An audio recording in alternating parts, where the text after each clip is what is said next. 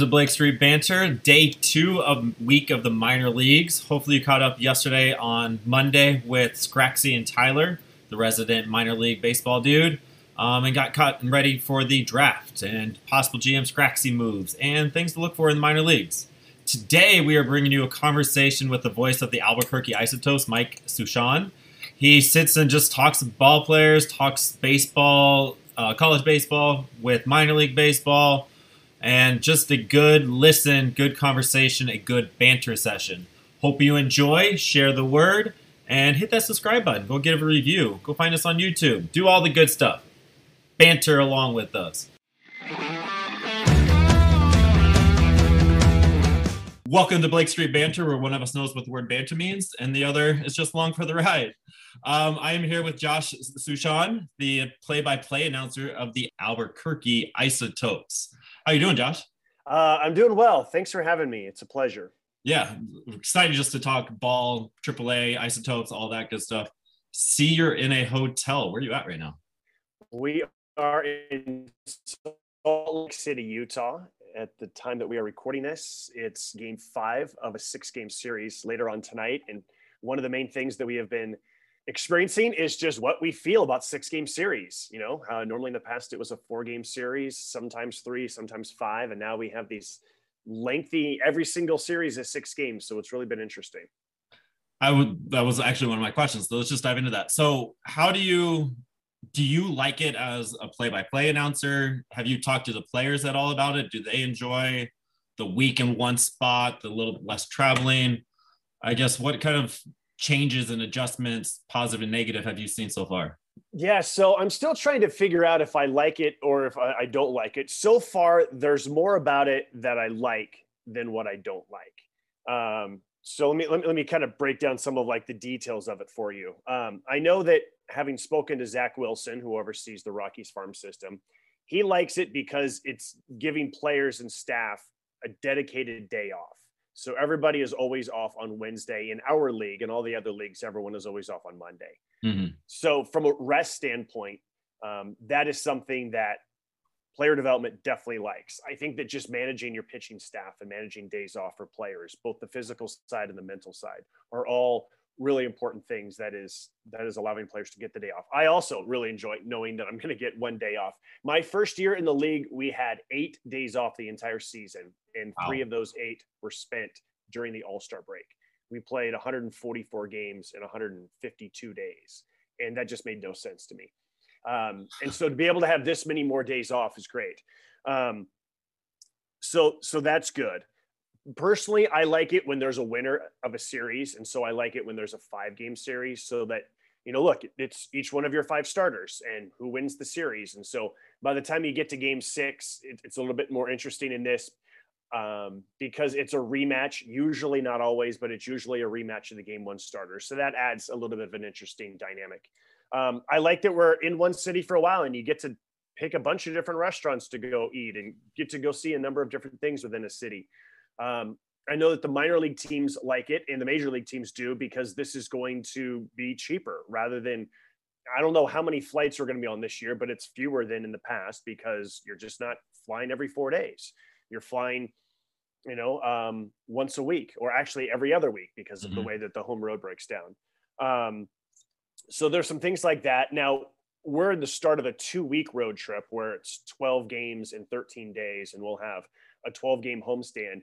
And from a business standpoint, that's probably not ideal. Trying to get people to buy tickets for a 12 game homestand, people might pick one game, maybe two at the very most. I think you'd rather have them spaced out a little bit more. And you also kind of worry that when you leave for two weeks, are your fans going to forget about you and just get in the habit of doing something else in the summertime? So I think those are all things that um, work into it. Um, I'm not allowed to be around the players, so I haven't had too much time to ask them what they think we had a group call with um, Greg Bird earlier this year, and he really seemed to like it. He thought it was going to be interesting as the season went along. He said it feels like it's always a playoff series, whereas um, you know sometimes if you just play three or four games, the series is over before it even gets started.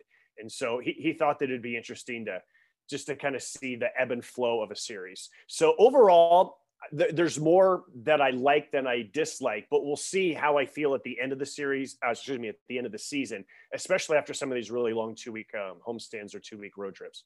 Yeah, that Greg Bird piece is very interesting because I think players, I mean, me personally in my professional life and personal life, I kind of set goals, mini goals, one day, three days, first quarter, second quarter, that type of stuff. So when Greg Bird says the series part is kind of like a playoff game and kind of referring back to winning the series is a big thing.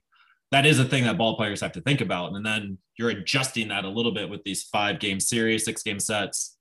Um, just I never really thought about like how does that affect the mental psyche of a ball player? Somebody like Greg Bird, especially, who's trying yeah. to make it up to that that major league, make it to Coors, and all these little goals, these little steps to make him successful you got to kind of adjust what you've been trained to do over the last 20 25 years yeah and i think the other thing even just from like a strategy and x's and o standpoint once a team figures out your weakness if they're getting you to swing at a certain pitch or they're getting you out a certain way then you really need to figure out an adjustment because they're going to keep doing that or on the other hand if you're just crushing a team you're just going to continue to crush a team uh, whichever way that mm-hmm.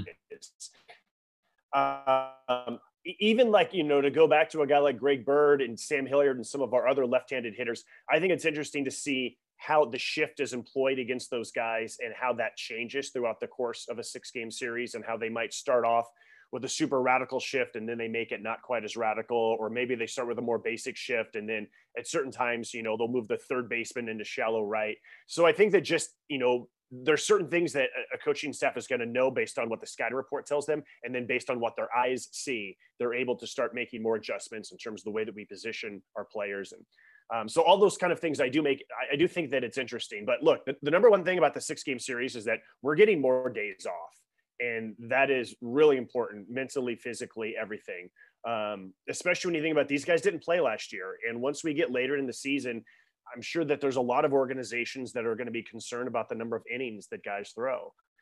And so just by having more days off, I think it just allows um, the managers and pitching coaches in order to just uh, have a better feel for the workload for everybody on their staff. Right. On that, like I just went to, so I'm in Grand Rapids right now, and I just went to the West Michigan Whitecaps game. They were playing the Lansing Lugnuts, uh, Oakland affiliate. And the starting pitcher for the Oakland affiliate, the Lugnuts, he only pitched one inning. He pitched like maybe 30 pitches. No, not one inning. One time through the rot- um, the lineup. Um, to go into that developmental piece, do you see the Isotopes, the Rockies, doing any weird little things like that? Because when I saw that with the lug nuts, dude, it was it just screamed Oakland. Like we're going to go through the lineup once. We're going to give you this battery analytics, stats, and all that kind of stuff. Um, do you see anything like that just from all the ball that you see from our affiliate? No, not really. That that's not something that you generally see at AAA anyways. Most teams by the time you get to AAA, they want their guys to be mimicking what their role will be in the major leagues as much as possible. I think that those are the types of stuff you see more often at, at uh, low A or high A. I think that league is now high A. I think that's one of those that got moved up to high A, yeah, but I even lost track myself. Um, but yeah, you're right. I mean, those are things that the A's are going to look to do, and it might be that they're just looking to manage, you know, workloads and pitch counts and all that kind of stuff. I don't know. Um, you know, there, there's a few teams like we played Sugarland a lot. That's the Astros affiliate. And I don't know if this was a coincidence or not, but most of their relievers would go two innings, three innings. Uh, there was one case where someone went four innings. It seemed to me, and I haven't been able to to talk to people since we're not allowed on the field to kind of find out exactly what the the strategy is behind that. It, it just made me think that the Astros want to build up a lot of bulk pitchers, guys who can go anywhere from two to four innings. Mm-hmm. Um, so I just thought that that was an interesting strategy. Um, that Houston AAA team also just had a ton of really good prospects. I want to say that they had eight or nine guys on their AAA staff that were in the top 30 prospects for MLB pipeline. That's, so it might just be that that's the way that, yeah, I mean, they're, they're really good. And, and maybe that was just a way in order to get all of them workload.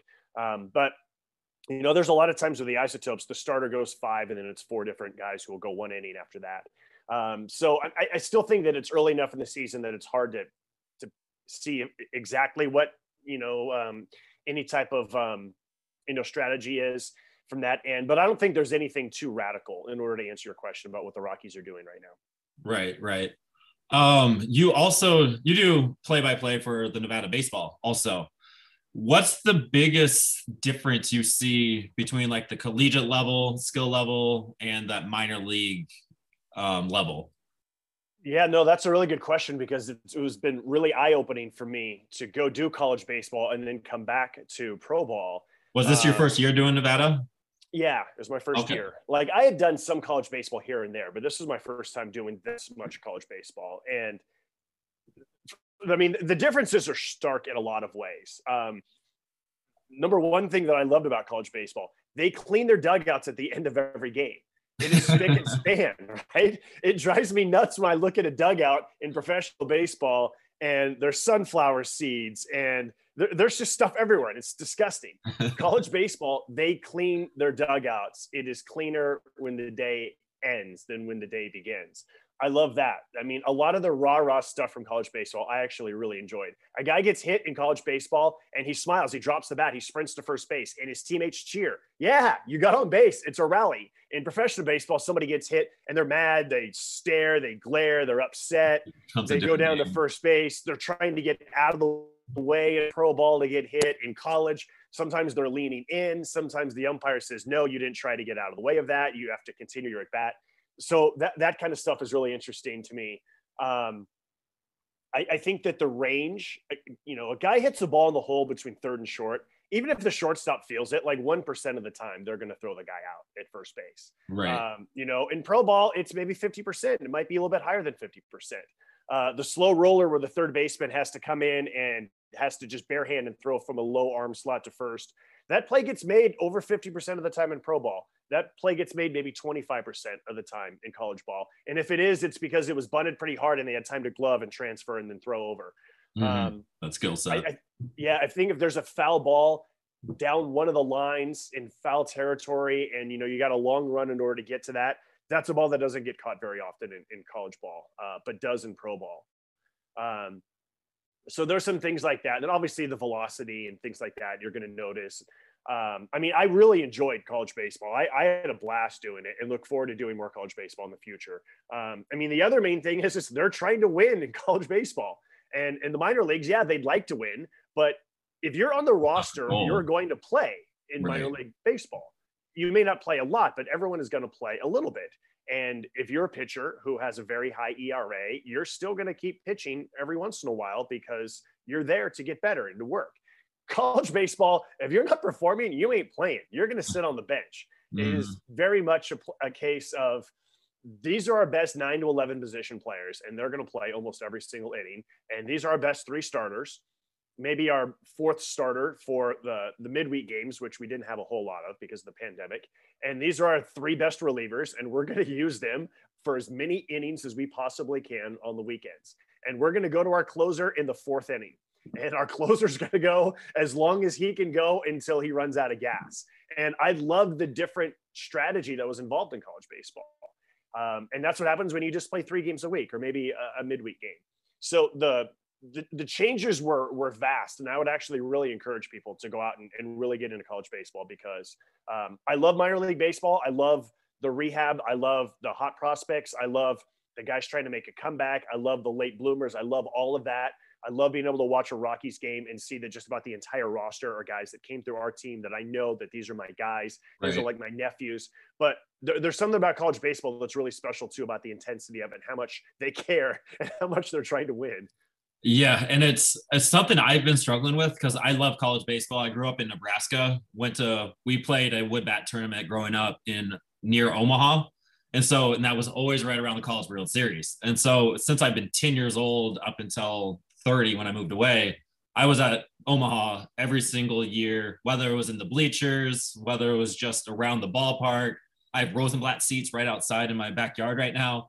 Like it's huge it's fun, it's fantastic, it's beautiful. But the biggest thing is like it's not marketed at all. Like I I turn on the Big Ten network during the the fall here or the spring here, and I don't see a baseball game on. The SEC does a pretty good job with their network, but I would love for people, like you just said, like to see more college baseball and get more excited about it because these games that we've seen in these regionals, these super regionals, have been electric. They've been fantastic, but there's no way to watch them. Yeah, and I don't know exactly why it is that college baseball doesn't get promoted or more attention than it does. I, I have some theories, but I don't want to, you know, pretend like I'm an expert after one year of, right. of that. But I, I, know that it's a really fun sport, and I know that there's some things that college baseball could do that's somewhat similar to what minor league baseball does. And I'm not sure exactly why that doesn't take place. Um, even from like a media standpoint, most most ever, college baseball. Um, and again, I don't know exactly why that is, but it, it's really fun. And it would be, um, and I think that with fewer minor league baseball teams existing, look, one third of the minor league teams got eliminated from, you know, in the, in the great hostile takeover. So mm. I think that there's an opportunity for more people to get behind their college baseball teams. And, um, and, and, and I think it's an opportunity for college baseball to market itself, especially in those markets that lost their pro team in the summer. Um, right. So, you know, we'll see what college baseball is able to do. I do like, look, bottom line is between ESPNU and ESPN Plus and the SEC network and the Pac 12 network, you are getting more games. You're still not getting as much as I think they can do. And, uh, and I think that maybe, you know, it's kind of on all of us to, to spread the word about how much fun college baseball can be if you, if you give it a chance. Yeah, I've seen more college baseball as fun in these last month or two than I have like the previous last five or six years. Um, big question: What's the better sound, the wood bat sound or the aluminum bat sound? You know, um, you get used to the ping after a while. Like that is an adjustment at first when you're only used to the crack of the bat, um, and then after a while, like I honestly don't. It doesn't even like register to me. It's more about like the loudness more than the ping or the crack. Mm-hmm. Um, mm-hmm. You know, when a ball gets hit, no matter if it gets barreled up, no matter what type of bat it's coming from, like you know it. Um, you know, I, I think that when you hear the the uh, a bat get broken, get shattered, I think that I noticed that more. Um, I'm totally dodging your question. Um, I mean, look, I when I played baseball, all I ever used was an aluminum bat, so I, that's kind of more natural to me. Right. Um, you know, and, and honestly, even the fact that you asked that question, I don't know if like some people get, they're like, oh, it's the ping of a bat instead of a crack. Like I, I'm, I don't know if that gets into people's heads about this product that you're watching. Right. Um, I just know that it's really fun, and when a ball gets barreled up, it's really fun to see what it does. Yeah, and it's fun seeing some of those barrels celebrations from college fans. College fans are just as ridiculous as the college players, like you were saying earlier. Yeah, yeah, so and, and again, that that's what makes college baseball so much fun too. Is just the way that people just get into it, the way that they do. Yeah, yeah. Um, all right, let's talk some rocks. You okay. again, Albuquerque. You're the man up there. You've been up there what almost ten years now. Since 2013, and 2013. the Rockies joined us in 2015. Um, so I have a few questions on like these fan favorites of Rockies um, coming up like this past year. Justin Lawrence, Connor Joe. A lot of us still love our Sammy Hilliard. Um, and just like, is there that same excitement down in Albuquerque? Like when I saw Justin Lawrence for the first time, that sidearm with the kind of the Craig Craig Kimbrel Kimbrel um, look at him, he just looked like he was going to be super fun to watch. Like, is that also down there in Albuquerque live? Like, do fans get excited about it? Do you, like do you get excited about that kind of stuff, Connor Joe? Well, I definitely get excited about Justin Lawrence. I mean, he's he's really fun to to watch pitch. Um, you know, in terms of what our fans are getting excited about, that's always that's always a really difficult question to answer because most people when they come to a minor league baseball game, they're coming to one or two a year. You're hoping that they're knowing the players or getting to know the players. By the time that Justin Lawrence comes into the game, it's usually the ninth inning. Some people have already gone home. Um, you know, were they there because there's post game fireworks? Were they there because it was teacher appreciation night and they got tickets that way? You know, um, you're never quite sure how much people are really going to a minor league baseball game because they love the baseball versus how many are there because it's the fun thing that you do in the summertime. And because I'm at the top of the ballpark, I'm really not like in the crowd to know whether people are like into that. And and just like how college baseball you know, how is it that college baseball can market itself more? Minor league baseball has this thing where we can't market the players because we don't know who the players are going to be and how long we're going to have them. And so minor league baseball becomes the marketing is much more on giveaways and mascots and fireworks and theme nights and you know doing a mariachi night where you're Mhm. trying to do these things that don't have anything to do with baseball because you don't know who the players are. You know, I'll give you a quick example, um, which was from a long time ago. There's a guy by the name of Brian Cavazos Galvez. He was from Albuquerque. He went to college at the University of New Mexico. He had finished the previous year at AAA Albuquerque. It looked like he was probably going to be with the Isotopes again the following season. They made some billboards that said, like, you know, your hometown team. And while it didn't have his name, people knew that it was Brian Cavazos Galvez and he was on billboards. As it turned out, he wasn't with the Isotopes that year. He was sent, he was at double A. Oh, no. And, and again, it's not like it's not like the Isotopes did a marketing campaign around him, but they used his image, right? Because people knew who he was. And so that's just one example of how when you don't know who the players are day to day, week to week, it makes it really hard to market that. And and I think that's something that we all struggle with. And, and I try to do as best I can to just these are the players and these are their stories. Get behind them and you'll care more about the team and these guys. But then the next thing you know, you know, the Rockies have an injury and Lawrence is up in the major leagues for a month. you know, Right. Yeah. And kind of, so I guess, do you see people have to be knowledgeable enough, right? So, like when they saw B Rod and Freeland about three, four weeks ago, actually, that wasn't in Albuquerque, was it? That was, Uh, Freeland had else. one in Albuquerque and one in El Paso. Rodgers had his entire time in El Paso. Uh, yeah. So, you know, I- but do you, do you see like the crowds grow a little bit more for like those kind of things? Like those They, big I, starts? I think they did a little for Freeland. They definitely did for Cody Bellinger. Cody Bellinger came to Albuquerque on a rehab assignment, and look, he's the reigning MVP. Albuquerque Good. still has a lot of Dodger fans, right? They had a Do- Dodgers affiliate for like 40 years here or something. Um, I mean, that definitely moved the needle. There was a lot of people wearing Dodger gear and Cody Bellinger jerseys, trying to get autographs and all that. Um, when Matt Kemp came to Albuquerque, I think that definitely moved the needle. Um, trying to think about some of the other Rockies who might come down. I mean, when Freeland came down a couple of years ago, it's because that he was really struggling, and so I don't know how much that like moved the needle from an attendance standpoint. right. Um, you know, uh, I remember when Brendan Rodgers first got moved up from Double A to Triple A, they were talking about it on our local sports talk station that carries our games, and a bunch of people started to call in.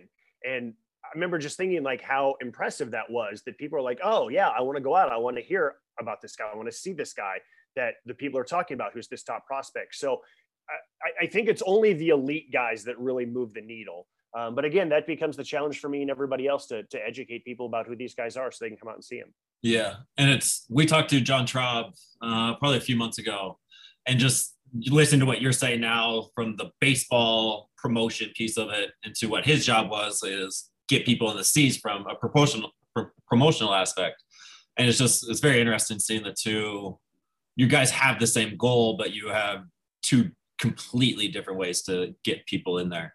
Yeah, I mean, even like when Ryan Rollison made his AAA debut, you know, we're trying all that we can on social media to spread the word. Like, hey, Ryan Rollison, you know, top Rockies pitching prospect, you know, come on out to see him. And um, you know, and he comes out and the first inning he strikes out the side, and you're like, okay, you know, here we go, the top Rockies prospect. And then in the second inning he gets knocked out, and so then you kind of feel dumb, right?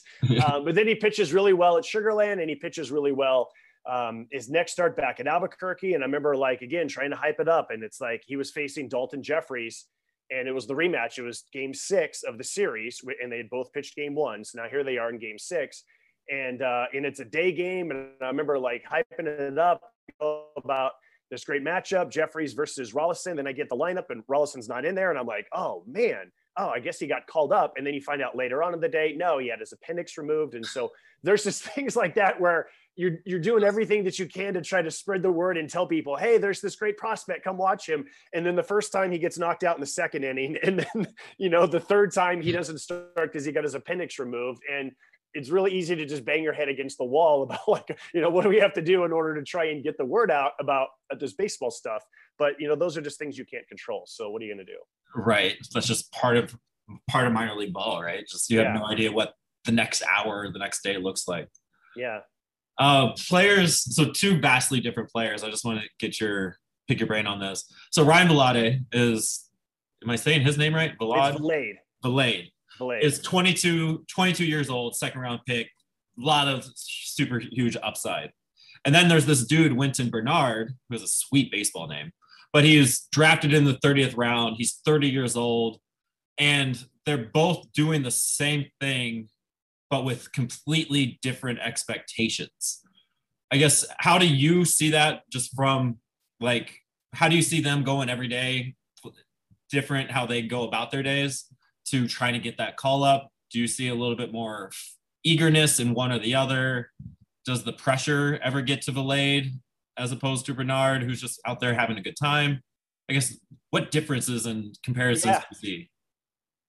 You know, I, I think that's one of the things that makes minor league baseball really so interesting too is you have these two guys who are pretty similar in like their body type pretty similar in their game they're both outfielders they're both hitting in similar types of spots in the order and they're teammates and they're trying to win games together and they're trying to help each other and be friends and yet they're also trying to get to the major leagues.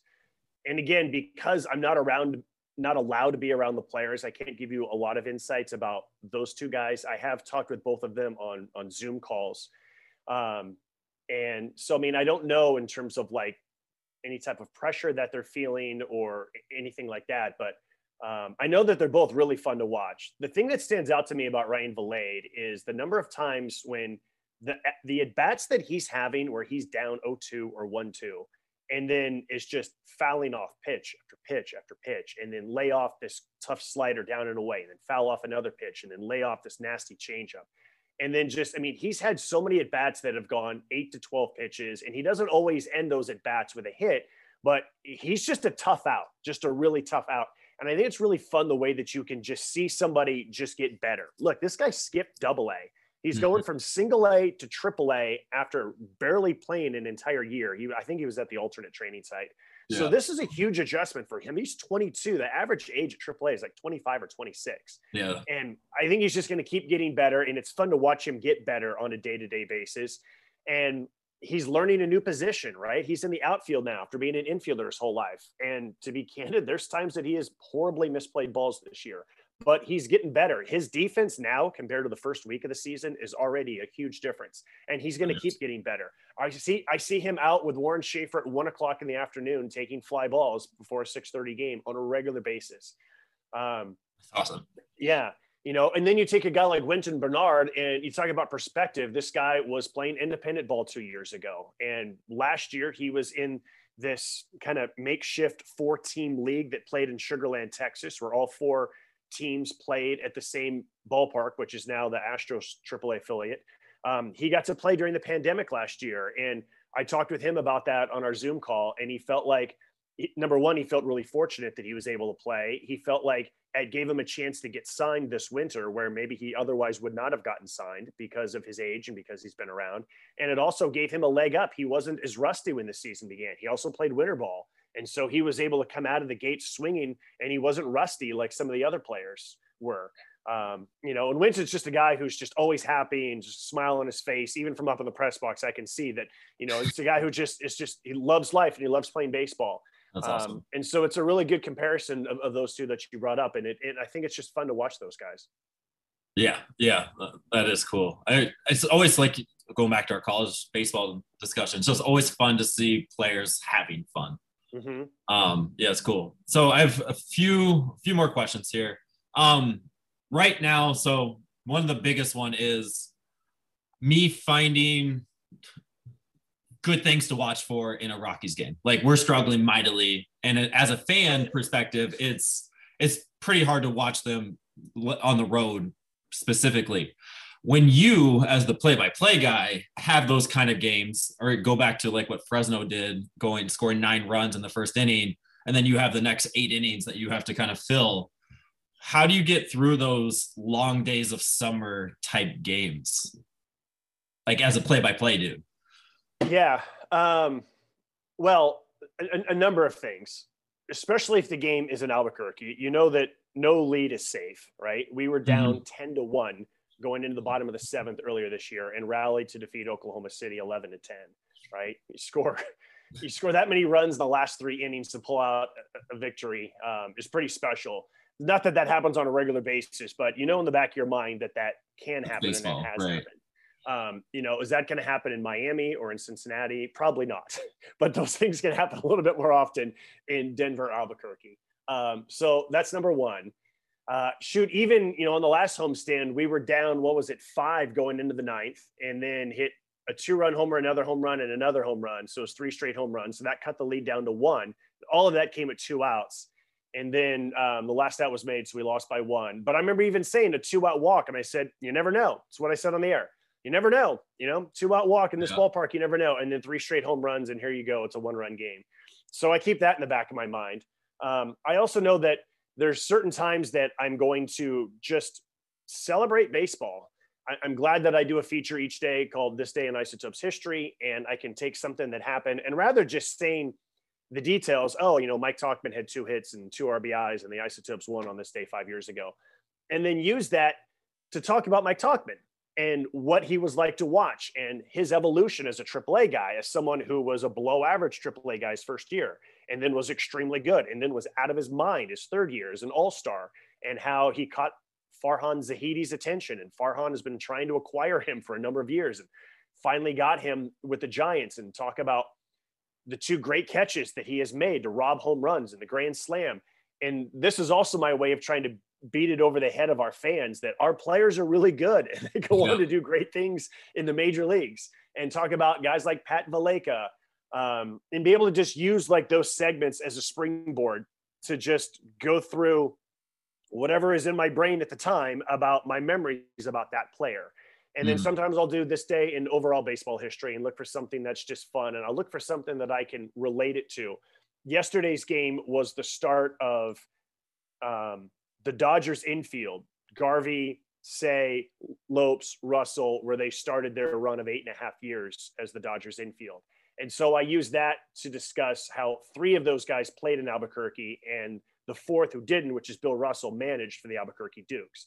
And just be able to tie together yeah I mean, that's what news is, right? It's, you know, it's always localizing news. And so being able to do different things like that. Um, but then there's also, you know, Justin Lawrence comes into the game in the ninth inning, even if it's a 10 run deficit, this is still significant. Mm-hmm. Like what mm-hmm. Justin Lawrence does still matters, even if it's a 10 run game. Or Ryan Vilade's at bat right now still matters. Or, you know, I think that you can get into um, the game within the game during those blowouts. And that's what I try to do. Yeah, for sure. Um, we'll end it with this. Um, I've asked Dooley out in Hartford. We asked Boyle up in Spokane. Um, what is your most favorite call that you've had? Uh, like Dooley's one was he had he called a home run that ended up saving somebody's life because of the 9/11 attacks.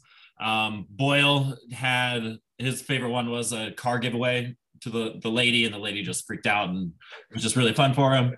Um, just uh, what is your like favorite kind of moment call that you've been able to do? Wow, the, the pressure here, like, you know, saving someone's life and yeah. a woman getting a car, like, I don't know if I can top any of those. um, let's see. In 2019, we had a game in which, so it was a mariachis game, right? That's where we, we embrace Hispanic culture and we uh, rebrand ourselves as Mariachis de Nuevo Mexico. We're playing Round Rock, and I'm pretty sure through seven innings, we did not have a hit. And then in the eighth inning, we either tied it or we got within one. And um, and then in the bottom of the ninth inning, Dom Nunez hit a walk off home run, and it was absolutely crushed. And I remember um, I, I like my call. I remember I was saying ganamos, which is Spanish for we win. I think I said mm. mariachis win and ganamos a bunch of times.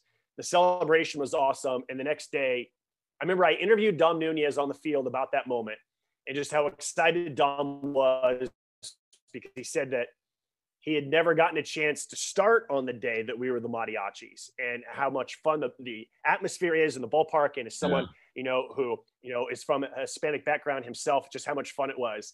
Little did i know that after we finished the interview i go upstairs i edit the interview get ready for that night's game. He got told he was going to the major leagues right after that interview. Oh. and so he was in the major leagues like the next day.